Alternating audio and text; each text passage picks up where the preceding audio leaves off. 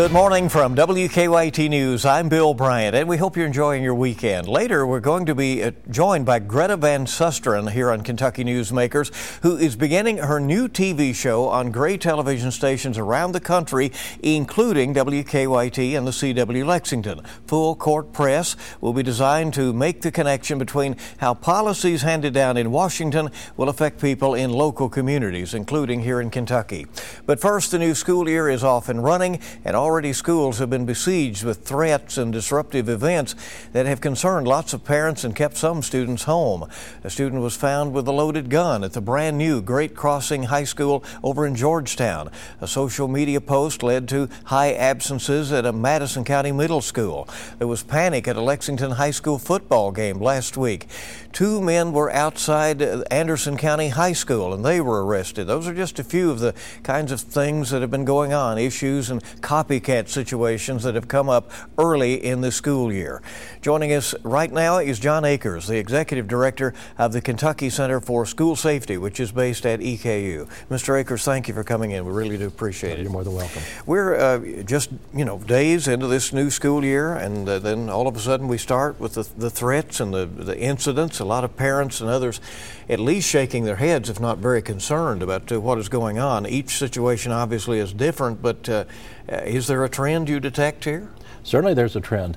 Um, just as we were sharing a few minutes ago, uh, this past school year, I'm talking about the 18-19 school year, we had over 1,400 threats that were levied in our schools, and so this is picking up right now in the uh, 19-20 school year, and we're we know we're very very concerned about it.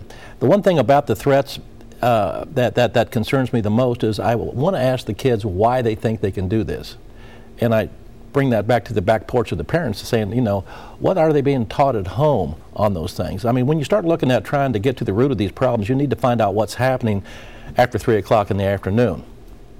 Do you think that they perhaps don't realize that words have consequences? They maybe they, as mm-hmm. long as you know they don't actually take a gun to school or there's you know no violence involved, that uh, that that they're okay with what they're doing.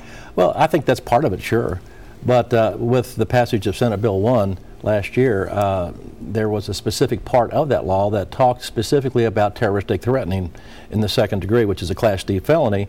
And they went further to specify that at the school, uh, if you're disrupting the school day, if you're disrupting uh, uh, school programs, if you are threatening students or faculty members and stuff like that, that's a part of that. So the, the uh, terroristic threatening portion specified school issues. And so now principals during the first instructional days of this school year were required to send out notification to parents that this law does now talk about school issues and also if your child should engage in this type of activity, schools are going to prosecute and let the kids stand before a judge and explain themselves why they think that they can get away with stuff like this. And potentially have a felony on their record as a teenager. Exactly. Right? Yes. Which is a, a, a tough start.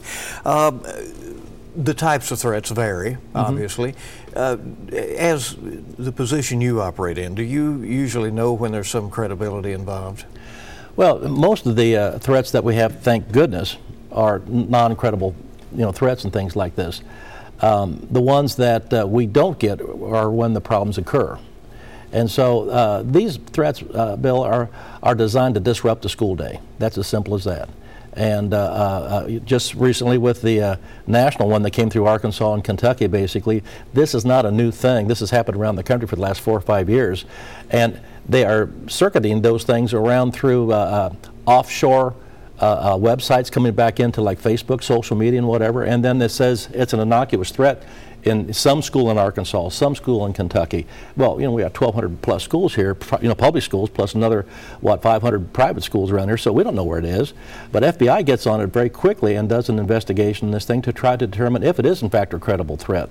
And then we push it out to the community. But what happens is that social media just blows up and parents get scared and they keep their kids at home. Attendance figures go down, and so that basically disrupts the educational process. And so it's kind of a cyclic process that just continues to go on.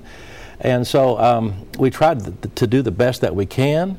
And when I say we, I'm talking talking about our law enforcement officials that monitor these things. But uh, it's a problem, and and uh, the local issues that we have in Kentucky is where I focus in on those 1,400 threats that we have that were generated by students here in Kentucky. I want to push that back to the parents and ask them for their help at home on that. What discussion would you urge parents to have with their kids on this issue? Well, at the risk of sounding like an old school person here and stuff like that, I think they need to get back to basics and talk about right and wrong. Uh, not only about terroristic threatening, but how to treat one another, the bullying thing, and things like this. And so, uh, you know, what's acceptable behavior and what's not. And, and I'm, I'm concerned that some students don't understand what acceptable behavior is. And when it comes to terroristic threatening, that's exactly what I'm talking about. If parents uh, do have fears, uh, are they uh, uh, perfectly within their rights to, to keep kids home? Yes. you know, I hate to say that because it's going to affect, you know, your attendance record and stuff like that. But the bottom line here is that parents want to be sure that these kids are safe.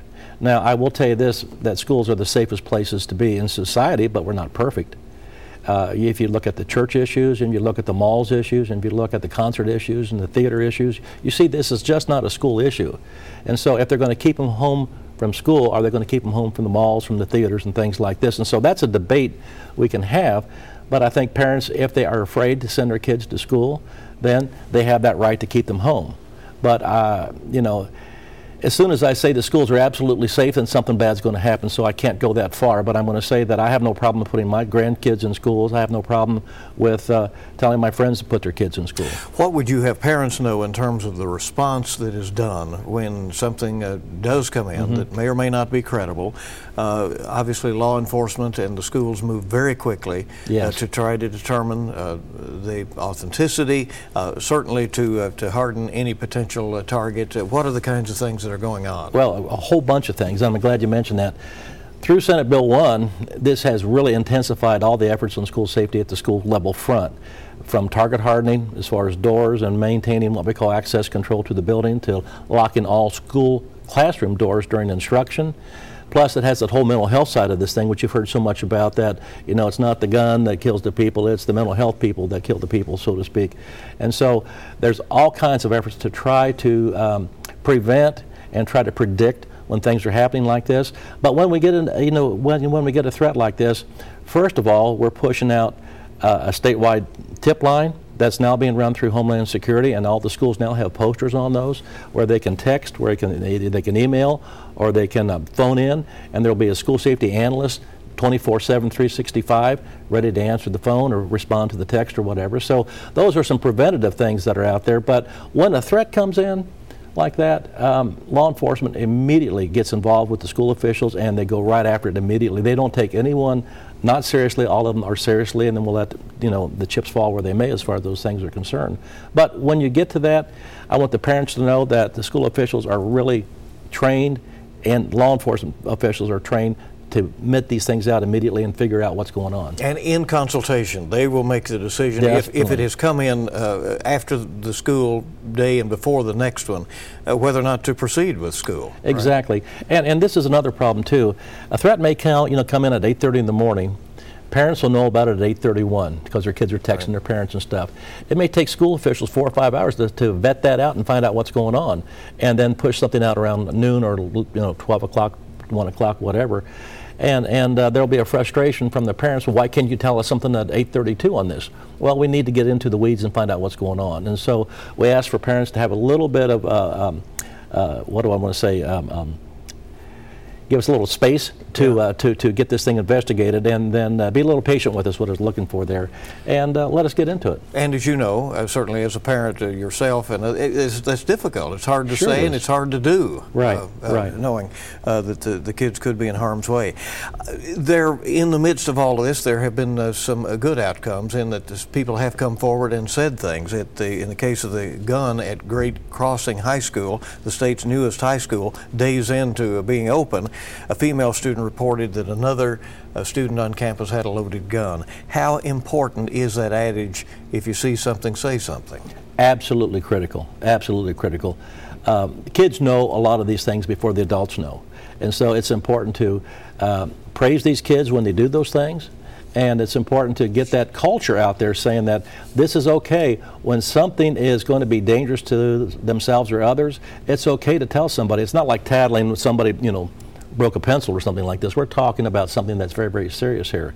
And so uh, that's one of the messages we're pushing out. And, and uh, what our teachers are doing these days, and they've done it for years and stuff like that, it's that relationship that the teachers have with the kids.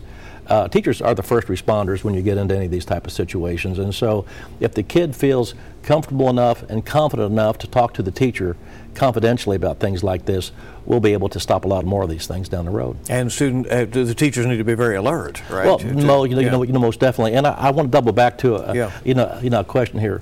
Statistically, when you look at the number of schools we have in our country and the number of shootings that have occurred, that constitutes one tenth of one percent.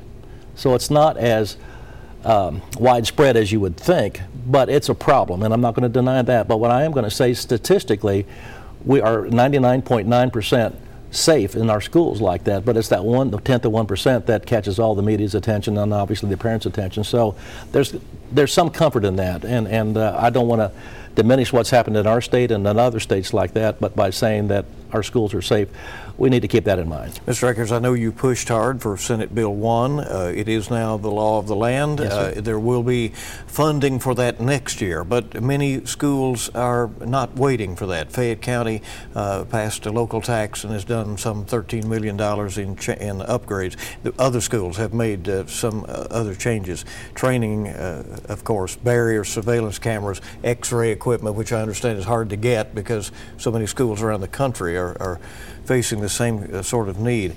Uh, and yet we have all of this happening. Uh, do you feel that uh, you know we're on the right path by hardening these campuses? Yes, I think we're on the right track, but um, I think it needs to be a balanced approach here. I'm more interested in putting more people into the uh, schools, your mental health people, reducing the number of uh, kids that are assigned to each counselor in the schools. I think it's important to have a law enforcement officer in there, and I want to say a, a uh, school resource officer when I say that. These folks are trained to be mentors and teachers and counselors and law enforcement officials. And here in Fayette County, I've had the pleasure of working with many over the years like that. And some of these police officers that are in our schools, the kids have such a special relationship with them that you have good intel that comes in there, and the kids feel comfortable talking with them. And so I think that's an approach there. The hardware side of this thing, Bill, to be perfectly honest with you, is window dressing sometimes. Uh, with uh, um, Marshall County High School, for example, they have 87 exterior doors. Now let's get real about having metal detectors. You check that out at the beginning of the day, but what can happen during the regular portion of the day. And look at all, all, the doors our schools have. So we're more reliant on the kids telling us what they know. And we're reliant on these tip lines. And we're reliant on parents who may hear something at home to call us and let us know what's going on. Uh, the hardware is something that, yes, we want to lock the doors and stuff, but the shootings take place before school, during lunch, after school. So um, you hear what I'm saying? We're trying to develop these kids to understand what we call is situational awareness. Know your options. If you hear shooting, run away from it. If you can't run away, hide, lock down. Those type of things like this.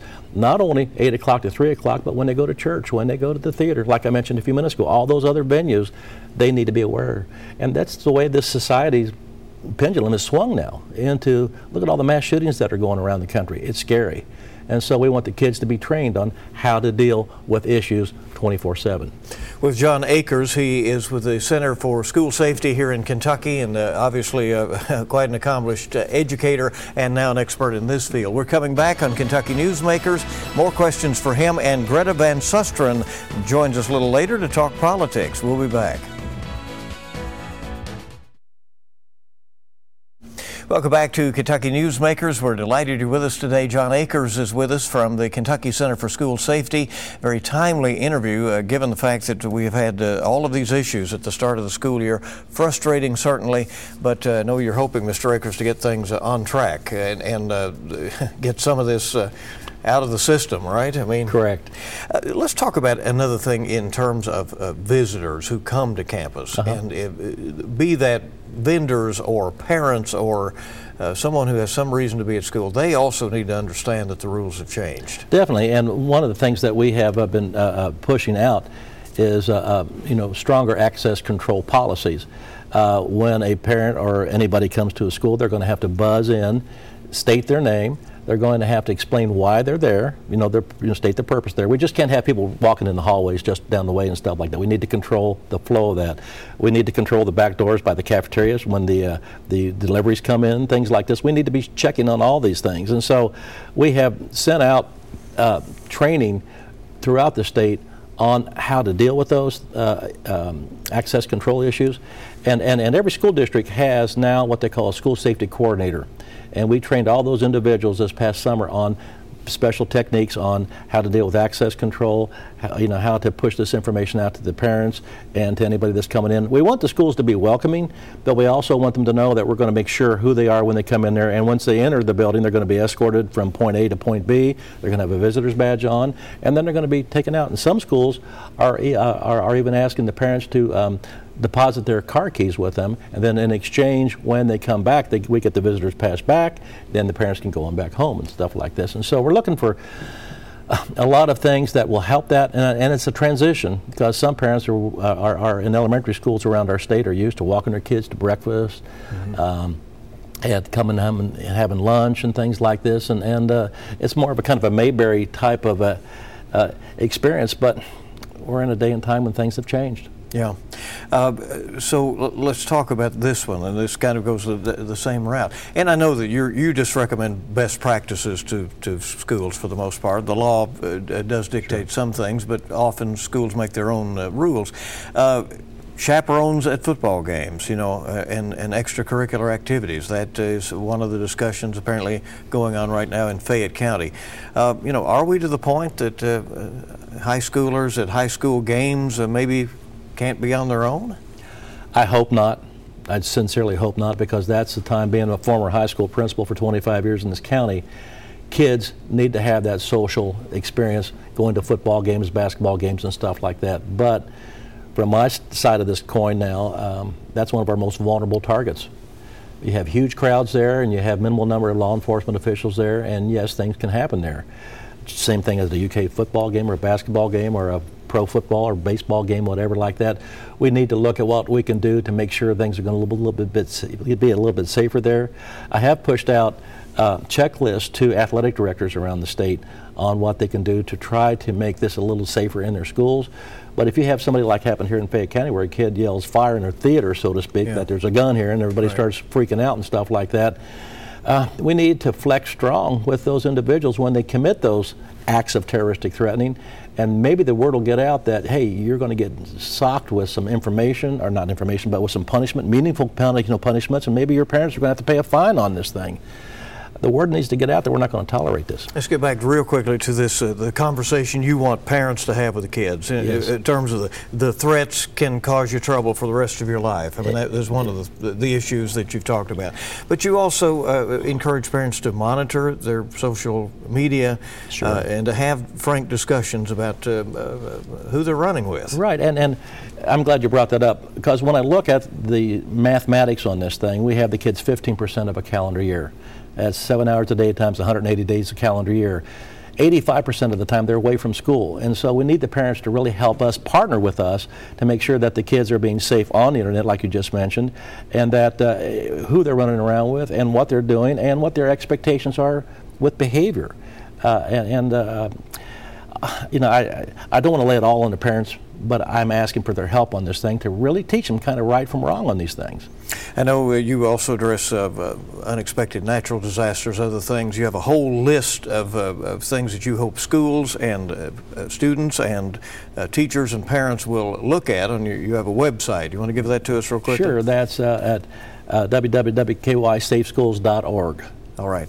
John Akers, as always, appreciate you very much and I appreciate you putting school safety on the front burner here again. Thank you. Thank you. We're coming back on WKYT's Kentucky Newsmakers. Greta Van Susteren will join us. She'll talk about her new show called Full Court Press that will be airing soon here on WKYT in the CW Lexington. We're back with that in a moment.